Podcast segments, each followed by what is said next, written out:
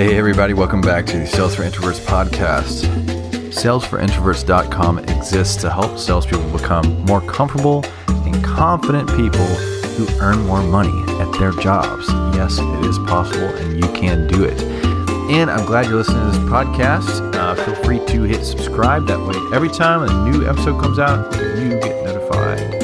And you get to play along with us as we go along this crazy, sometimes ironic life that we live in our existing sales positions as introverts. So it is fun sometimes. It is funny sometimes, and it's fun to laugh. And laugh a little bit today because we're going to talk about a well known phrase the customer is always right.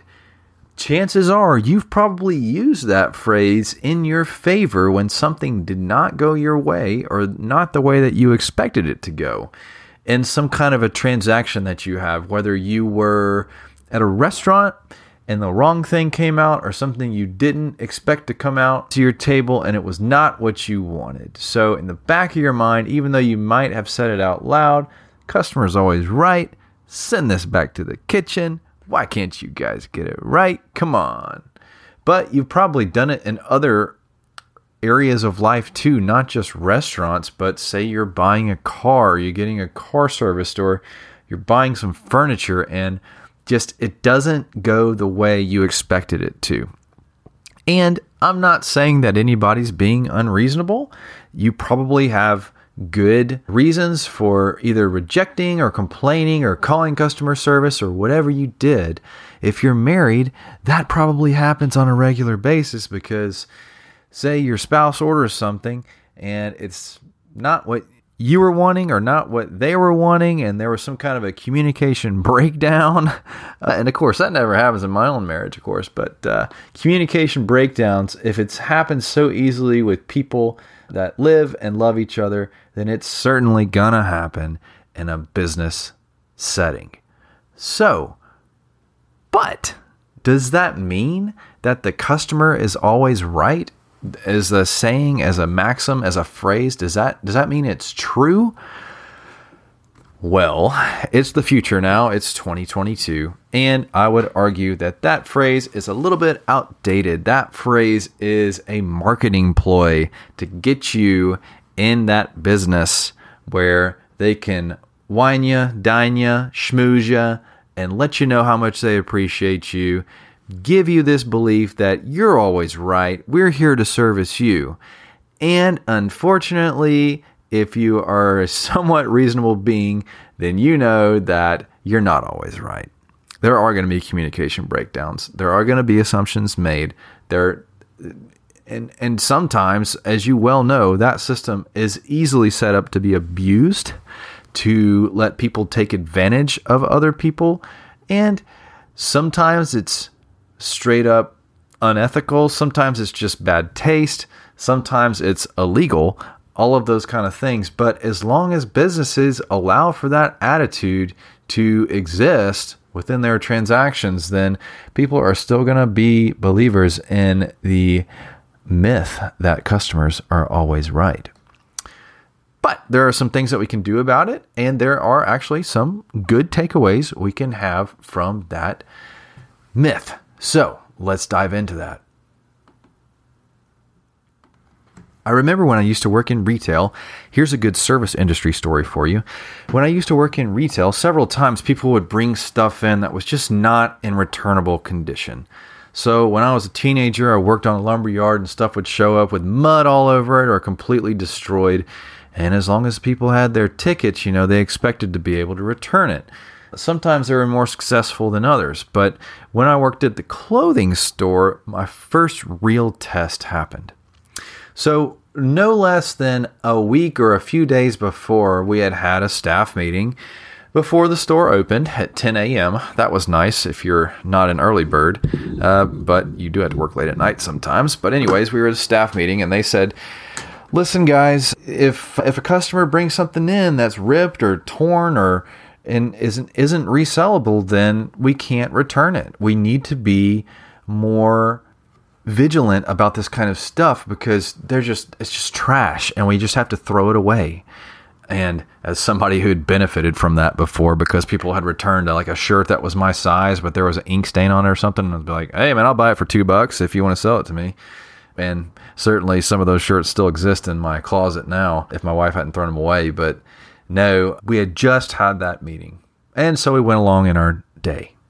And it was maybe a day or two later that a lady came in, a normal looking customer came in, and, and she was a little bit brief, but she said she had something to return. And she pulled out a pair of slippers. And these slippers came in a box, and the box was kind of like half open so that you could see and touch and feel the little, like the little wool slipper lining and everything. See how soft it was. But the the problem was the slippers looked okay, but the box looked like a dog had chewed it open. It was totally shredded apart. And I mean, any other normal person would have, you know, opened a box a normal way and opened it from the side and it would have been fine and they could have returned it. But they just demolished this poor box. And, you know, you could look over a couple yards away from the sales counter where I was, and there was a huge pyramid of these boxes in in pristine, you know, resellable or, or A grade condition. And she said, he didn't want these. I need to return them. Returns, no big deal. I did returns every day. I did two or three a day. And it was simple. I just scanned the barcode tag, or they gave me their receipt, or they gave me their credit card that they bought it on, and I returned it. But I'm sitting here looking at it and I just kind of take a moderately deep breath and I'm like, I don't think I can ter- return this, ma'am. This thing is destroyed. And she just looked at me and her eyes got big and wide and, and open. And she said, I need to return this. It's for somebody that's in the hospital and they didn't want it or they didn't need it or it's the wrong size. I just need to return it. Return it back to my car right now.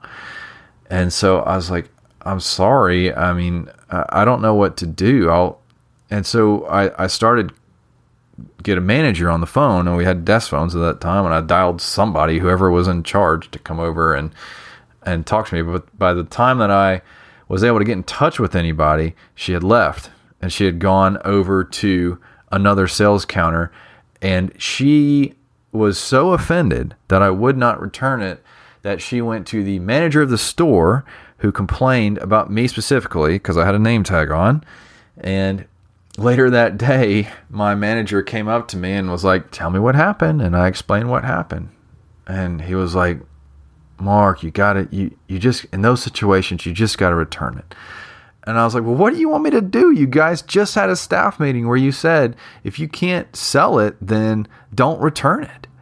And uh, it was just this gray area. They didn't really have a good answer of course, because this lady had, and it was like a $13 pair of slippers. I mean, they're not expensive at all, but she freaked out and I got my first like official major complaint against me. And so I kind of chuckled a little bit. And, but I, I thought I was doing the right thing. So the customer's always right. But that threw me under the bus because the customer's not always right. She was not always right. She should have known that there's no way that we could resell those. They're going in the trash. Okay? So here we go. What can we do to get around that? First of all, I still have an existing sales territory. So what if my customers read this? Well, good. My customers, they have customers too. We need to set the record straight and get the expectations right, not just assume that blindly assume that somebody else is right, that some, you know, proverbial customer in the sky is right. No, they're not. Okay, so here's some things that you can do to get around that. Number one, just be smarter than them. Know what they need better than they do. Okay, so throw the retail scenario out for a second here. Let's say that you sell like complicated technology solutions, and a municipality, like a city, has come to you and said, Hey, man, we need this traffic study done because we're doing a bunch of infra- infrastructure. We got a bunch of infrastructure in our budget this year, and we're going to build. We, we don't know if we want to build an overpass or a cloverleaf junction or a four way stop or a traffic light or whatever. So you have different packages that you sell to towns and cities that help them make these decisions for them, these different models that you can sell. Well, they just want to buy the cheapest one. But that's not what's going to work in this situation. I mean, it's like a major highway and a very busy part of town, and they just want to, to buy the bare bones, cheapest thing so they can say that they did a traffic study on it or something like that, right? But it's not going to be enough to work and it's not going to give them the right information that they need. So you need to know beforehand and be smarter than them that if a customer is trying to buy an inferior package or something that's not going to work for their application, tell them. If they're trying to build a battleship or a submarine and they want to put a screen door on it, then tell them that's not going to work. Oh, hey, it's a door. I thought it would shut. I thought it would keep water out. No, that's a screen door. You can't use that. You need another product. Of course, you can do it in your own way and, and say it nicer than me. But two, uh, regardless of the product they choose, if they choose your Cadillac or your screen door, the cheapest one, make sure that they sign off on it and you put everything in writing. This is key. Now, depending on the company that you work for, even when I work for multi million dollar publicly traded companies, I was still allowed to make my own deals. However, I really wanted to do it, to be honest with you. So, uh, technically, I could have had handshake deals. I could have had deals on the cocktail napkin, you know, at, at 10 o'clock at night after I bought somebody dinner. And you still need to go back and do all the paperwork and make sure they have everything in writing. They have a copy, you have a copy. I love email. Emails prove it all. DocuSign is a great source as well. That proves that they saw it, they signed it, they signed off on it. You got the receipt, they got the receipt. Okay? some of the worst offenders in this, and that, and this is getting a little meta here because I work in the construction industry, but some of the worst offenders at this kind of stuff are contractors and remodelers. And I feel for those guys. Your jobs are crazy complicated. You have a lot of balls to juggle, and by no means am I throwing stones. But if you want to be a good contractor, a good remodeler, good anything involved in construction, you've got to be able to document everything that you talk about and show your customer what they're getting. So, I've been through several remodels myself. I have a lot of family members that have gone through them, and I don't know of any that are just really glowing reviews because there is so much communication breakdown potential in any of those scenarios. Now, I mean, the remodels that I did, I don't particularly have any hold any grudges or anything, but we certainly had some communication problems like, hey, this is the paint color that we chose, but the paint that they painted up there is something totally different. Oh, well, they were out of that that day, or they had to go to a different name brand or something like that because of an outage or something. But but we didn't know that, and you just went ahead and proceeded with that. You know, stuff like that happens all the time. The the whole oh, I thought you wanted this, but you ended up getting that, or oh, I, I just went ahead and made this decision for you. You know, those kind of things, while they might help you proceed with your client a little bit faster, just makes so many different headaches. And they reinforce the idea that the customer is always right when that is not true. So the next point is share what you know with them. If you're smarter than them about what you do, which you should be, because you're the expert in that field, share what you know. Educate them as they buy. Okay, so tell them why the screen door is not going to work on the submarine, right? Tell them about the different paint color that's going to go on their walls and why you would recommend this over that, and then document what you talked about every time you have a meeting on July 4th, we talked about paint colors. We agreed we want to go with this one. Here's a backup one if this one doesn't work. I want to keep my crews moving, so we're going to go with either one of these and roll with it. If you have a problem with that, please let me know within 24 hours. Here's your, please initial this, you know, whatever. If you want to be on point, not just a contractor, but anybody, anytime you have a customer meeting, good grief, if I would do this every time so many of my problems would be resolved. And I've got to figure out a way to do this myself. But to have a way to track those conversations because the things that you talk about on the phone and your buddy buddy and it's Friday afternoon and you guys are thinking about going to the lake and going fishing and you have just a quick conversation because you're thinking about hanging up and getting out to the lake, you're not going to remember all the details Monday morning when you get back there. Or you might only remember 95% of the details. And that one thing that you forgot is going to cost you so much time and money because you didn't write it down and you didn't share what you know with your customer. Next up, you need a disclaimer or you need fine print on your contracts and things that you send to your customers. If you don't have that, you need to start it now. Of course, there's all the specific legal terms in there that you're going to need to know, and that's going to be uh, unique to your company and your industry. All that kind of stuff. It's got to be in there. But you also need to do, you also need to cover yourself. You need to have things in there like this is only an estimate.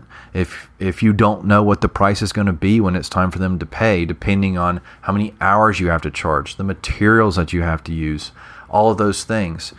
So, in your own wording, based on your experience, you need to figure out a way to state that this is only an estimate. Your needs might vary.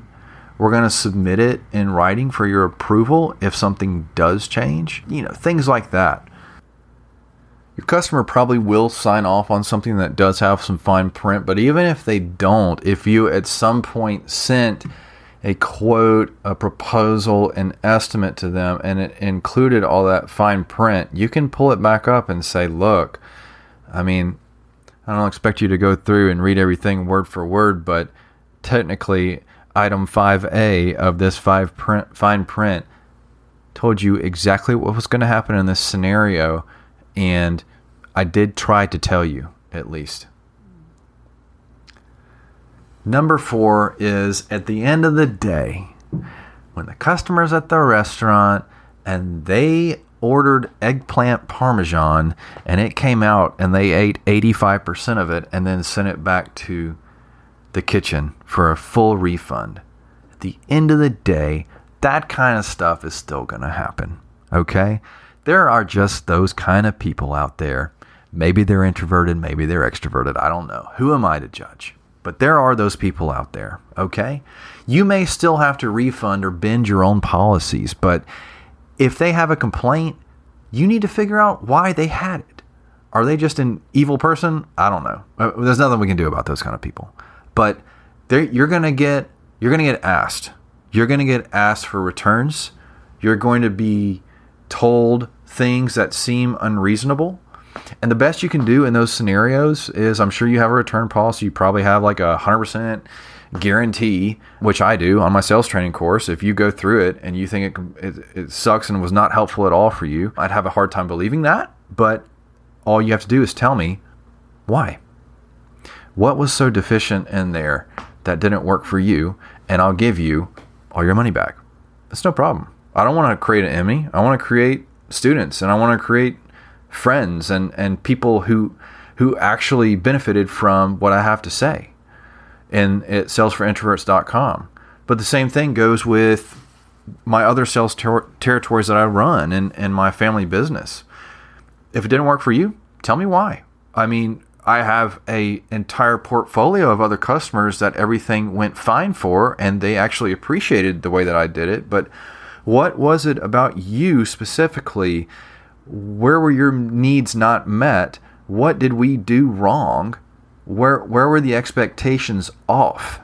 Tell me everything, and here's your money back. And giving back my products and services as much as you can, of course, but here's your money back. Tell me what we did.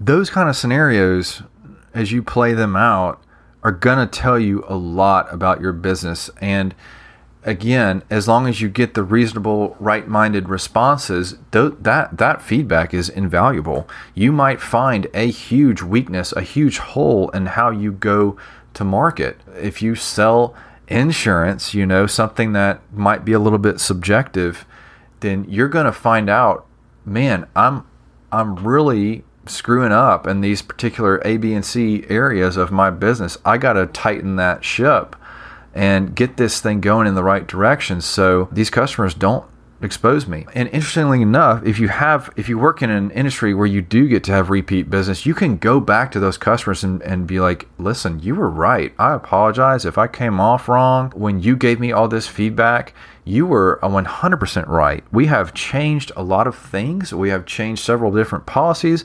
I might have even replaced some staff that didn't do the right thing the first time. And just say, listen, I just wanted to let you know. That was it. And if there's anything we can do in the future, now that we know about your particular needs, if you sometimes, I know you might not ever want to talk to me again. And I've literally said this to people before. You may never want to talk to me again. You may never want to see my name again or never dial my number again. And I completely understand now why. But if something changes in the future and you want to give me another shot, I'm right here. I'm not going to reach out to you again, but I'm right here. You call me if you would like to start over. So that is really, really powerful. It's almost like a reverse testimonial where a good testimonial is somebody had a good experience with you and they want to give you a good testimonial. By doing this reverse testimonial, be like, like the hey, that I screwed up, you were right type thing can go a ton, a ton. It can go a long way. I have repaired a lot of different customer relationships by by using that approach. And last but not least, that is to say, you know, that that's for a good customer that you learn something from, a valuable customer, somebody who's probably buying from your competitors, who gave you some good, honest feedback. And it, it never it, it doesn't always feel good to get that kind of feedback, but you do grow from it. And all that being said though, that that's a good customer, but not all customers are good customers, okay? Some people are bad actors some people just have it out for you. Some people are going through stuff in their life and they just want to take it out on a complete stranger like you. So, you know what? You're going to have to let some go. That's okay. People are going to go. I don't know what your attrition rate is year over year in your business 10%, 1%, 50%.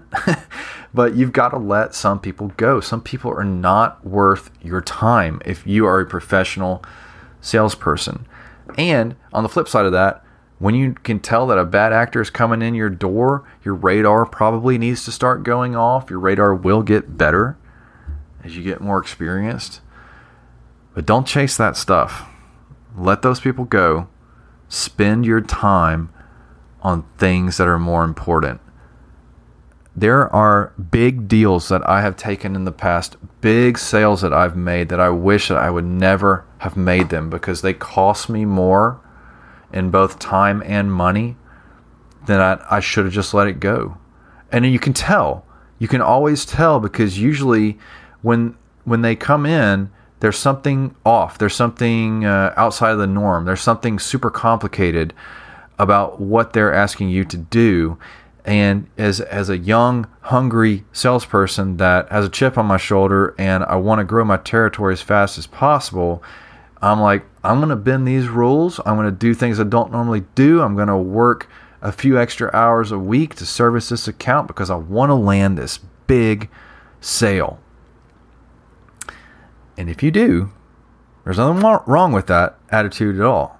But if you do, you need to make sure that the payoff is worth it for you, that your gross margin percentage is high enough for you.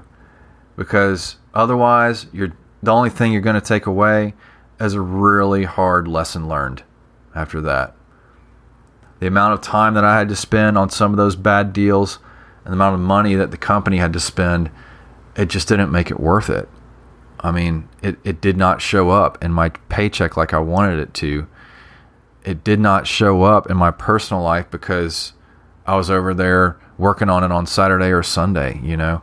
It's that's just a counterintuitive. It really is. So, not all customers are good customers. But I love the good ones though. So, y'all, the good ones out there, stay good. Bad ones, stay away. Recap again, really quick. Here are the five things that I think that you should do to get around the customer always being right. Number one, just be smarter than them. Number two, Share what you know and educate them as they buy. Share that knowledge, share that intelligence. And number three, make sure you have good disclaimers or fine print on the documents that you share with them. Number four, when you give refunds and when you give 100% refunds and when you bend your own policies, make sure that you learn something from that. And then number five, keep in mind that not all customers are good customers. Some people you just have to let go. Okay? So I hope you guys stuck in there and learned something from the customer not always being right. Please feel free to email me, mark at salesforintroverts.com. That's where you can find me, and that's also my website, salesforintroverts.com. If you are an introvert in the sales world, you can check out my online course there. You can access right from my website.